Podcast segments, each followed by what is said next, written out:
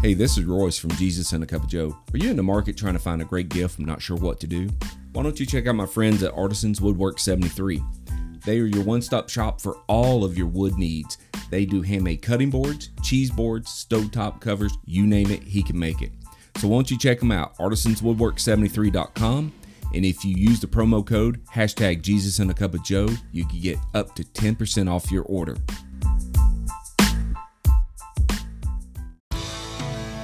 Hello, and welcome to the Jesus and a Cup of Joe podcast, the show that brings you a conversation about Jesus, the Bible, and life. Here is your host, Royce Bottoms. Hey, I want to welcome all of you to Jesus and a Cup of Joe. Thank you for taking time out of your busy schedule to spend it with me. I hope and pray you're having a fantastic day. You have your great cup of Joe and you're ready to go. One of the things I enjoy the most about doing these podcasts is bringing you the details of the characters of the Bible. I did uh, two episodes that were entitled The 12 Disciples that Jesus called. I was able to do an episode about who is Jesus, and today I'm looking at Abraham. Aside from Moses, no Old Testament character is mentioned more in the New Testament than Abraham. James refers to him as God's friend, a title used by no one else in the scriptures. Believers in all generations are called the children of Abraham. The importance and the impact of the history is seen through the scriptures. The life of Abraham takes up a good portion of Genesis, which is narrated at the first mention of Genesis 11:26 to his death of Genesis 25:8. Although we know much about Abraham's life, we know little about his birth or his early life. When we first meet Abraham, he's already 75 years old according to the records. We can see in Genesis 11:28, Abraham's father lived in Ur, which is an influential city in the southern Mesopotamia, situated by the Euphrates rivers, about halfway between the head of the Persian Gulf and modern-day city of Baghdad. We can also see that his father took his family and set off to a land of Canaan, but instead settled in the city of Haran, in northern Mesopotamia.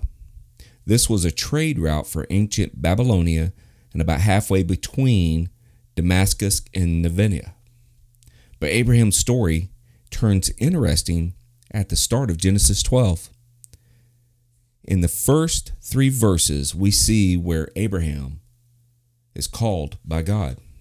After God calls Abraham, he went and it says, as the Lord had told him, the author of Hebrews uses Abraham as an example of faith several times and refers specifically to impressive acts. By faith, Abraham, when called to go to a place he knew he would later receive the inheritance and obey, and he went, even though he did not know where he was going. Hebrews 11 8. How many of us would leave behind everything familiar to us and go without knowing our destination? The concept of family meant everything to a person living in that time of Abraham. And at that time, family units were strong knit, and it was unusual for a family member to live hundreds of miles apart from each other. In addition, we're not told anything about the religious life of Abraham or his family before his calling the people of Ur worshipped an ancient Babylonian god, in particular, the moon god. So God called Abraham out of the pagan culture. Abraham knew and recognized the call of the Lord and obeyed willingly and did not hesitate. So, another example of Abraham's life and faith is seen with the birth of his son Isaac. Abraham and Sarah were childless, but yet God promised that Abraham would have a son. This son would be the inheritance of Abraham's vast fortune, which God blessed him with. More importantly, he would be the heir of the promise in the continuation of the godly line of Seth.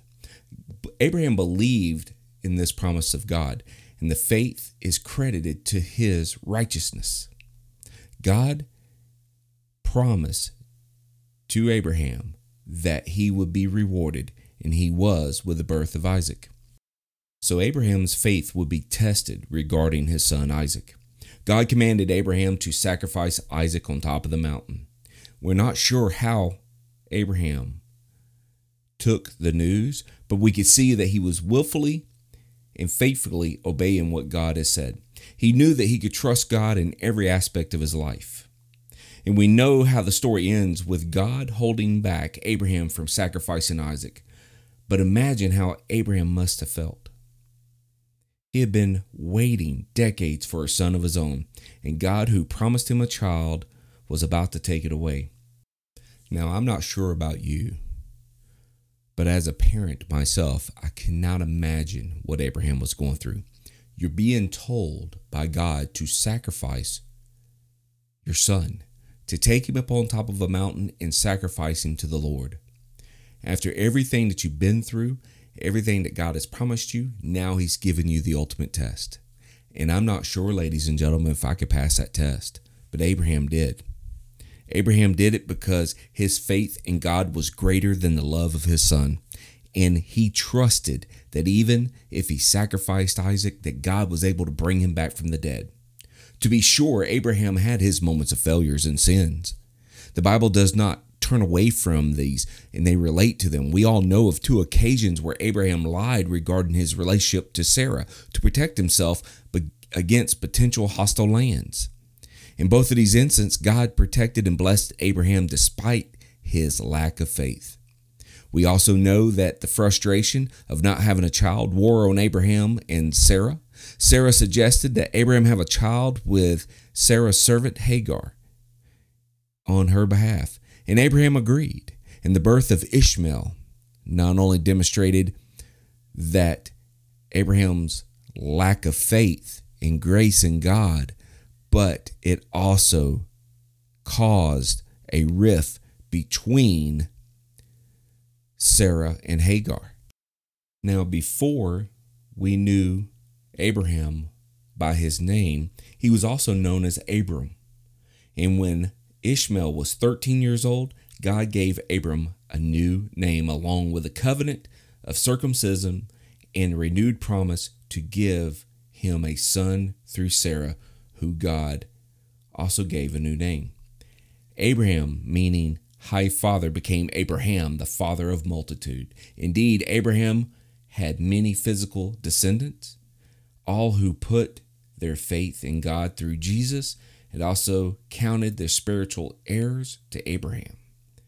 The father of the faithful, as his moment of doubt, disbelief, but yet he still claimed to be faithful toward God. So, what can we learn from this at this point? We know how Abraham got his name. We know that he was promised a son. We know that he was given Hagar to lay with to produce a son because Sarah could not bear any children. But yet God promised and blessed her with a child, Isaac. Now, Hagar and Ishmael was sent off through jealousy because the firstborn would have it all from the father. And with Isaac being born, Sarah wanted to ensure that Isaac had everything of Abraham's.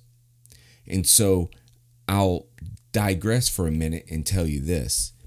With Ishmael leaving with Hagar and traveling and God protecting them, Ishmael gave birth to what we know as Islam, as the Muslim faith today. Now, things have changed with all of that, and I'm not going to get into the whole faith and religion aspect right now. I just find it interesting that this is the birth of Islamic religion is through Ishmael. I believe there are some things that we can take away today from looking at Abraham and his life. First, be obedient no matter what the circumstances is. Remain obedient in the Lord. Be there be faithful, and be obedient. And remember, obedience should never be forced. This should be something you're willing and willfully ready to do. Something else to understand and take away from this is sacrifice is not supposed to be easy. When we are called to sacrifice things in our lives, it's not supposed to be easy because it is giving us an opportunity to become more uh, like Jesus And that's something we all should strive from because we should learn to live life with faith. We need to learn how to live life with faith, how to be obedient, how to trust in the Lord. And the last thing we need to learn is faith is not hereditary. How many people do you know that could testify to their faith in God was not something they inherited from their parents? Whether they their belief in God is faith or not, there's three distinct examples that prove that it's not enough to be a physical descendant of Abraham. That's found in Mark 3 9, Luke 3 8, and John 8 39. That's something to remember. Just because you're a descendant of Abraham does not give you the mighty uh, ticket into heaven. We still have to walk by faith, not by sight. We still have to uh, believe in the Lord Jesus Christ. We still have to turn our life over to Him, and we need to live the best that we can. Now, I'm not going to sit here and, and uh, try to make up anything and make it sound easy because it's not. This is 2022. There's a lot of things going on in the world today. Right now, there is a war overseas. There is uh, fuel prices going up, food prices going up, food's becoming short in supply. There's a lot of things happening. People are becoming more and more violent, and people are becoming less faithful, in my opinion. And the reason I can say that is because people are clinging to whatever it is that's out there that they think they can have hope for. And I'm here to tell you today unless you put your faith in Jesus, everything else in this world will fall to the wayside.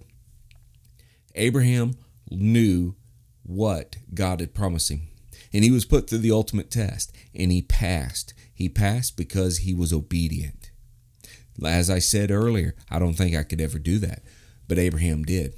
Even though Abraham had his faults, God still blessed him. And my question to you is this Do you think there's anything that you've done in your life that would cause God to love you any less than Abraham? Absolutely not. Is there anything that has happened that you have done that you feel like you can't go to God and ask for forgiveness? There shouldn't be. There shouldn't be anything upon this earth that you've ever done that you cannot go and seek forgiveness from God. Just, I can't think of anything. But it happens. We have people out here who are lost, who fail to have faith, who fails to to be obedient and listen to what God has for them. Too many times there are people that are called to do certain things and we fail to do it. We fail to be obedient. When we're put to the ultimate test, we sometimes we fail at that because we can't handle it. We just drop out. We don't know what to do. But if we were walking with God, if we were faithful with God and we turned our life over to Him and allow Him to be the center of our life, I believe in my heart of hearts that life would be a lot easier. It would still be challenging, it would still be um, hard to an extent, but with Jesus and with the Lord with us, anything is possible.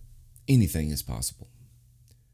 So I know this is a quick episode. This is only about 13 to 15 minutes. I wanted to do it because I wanted to talk about Abraham. And I'm sure there's a lot more that we could get into, and I'm sure there's a lot more that you could get into. And so, what we'll do is we'll do this. Here's a call to action. If there's anything that you can think of about Abraham, send me a message. Send me a message through social media. Let's start a discussion about Abraham because we know that he has been blessed, and he is the father of multitudes. And we know who his descendants are. So if you can think anything else other than what I've mentioned today, reach out to me. I would love to be able to, to share it, read it, and maybe get into discussion about it. So I want to thank all of you for taking time to uh, spend it with me today. Um, I love being able to do this, and I thank all of you for your support uh, by listening to this podcast and supporting us um, with everything that we do. Now, I want to encourage all of you social media, go to my social media pages, um, reach out. You know, Facebook, Instagram, Twitter, uh, JesusandACupOfJoe.com. Subscribe, follow, and share. That's the biggest things that I ask. All right. But it, listen, until we meet again, I want you guys to have an awesome day. And uh, I hope and pray that the Lord blesses you. But just always remember you start your day with Jesus and a cup of Joe. God bless.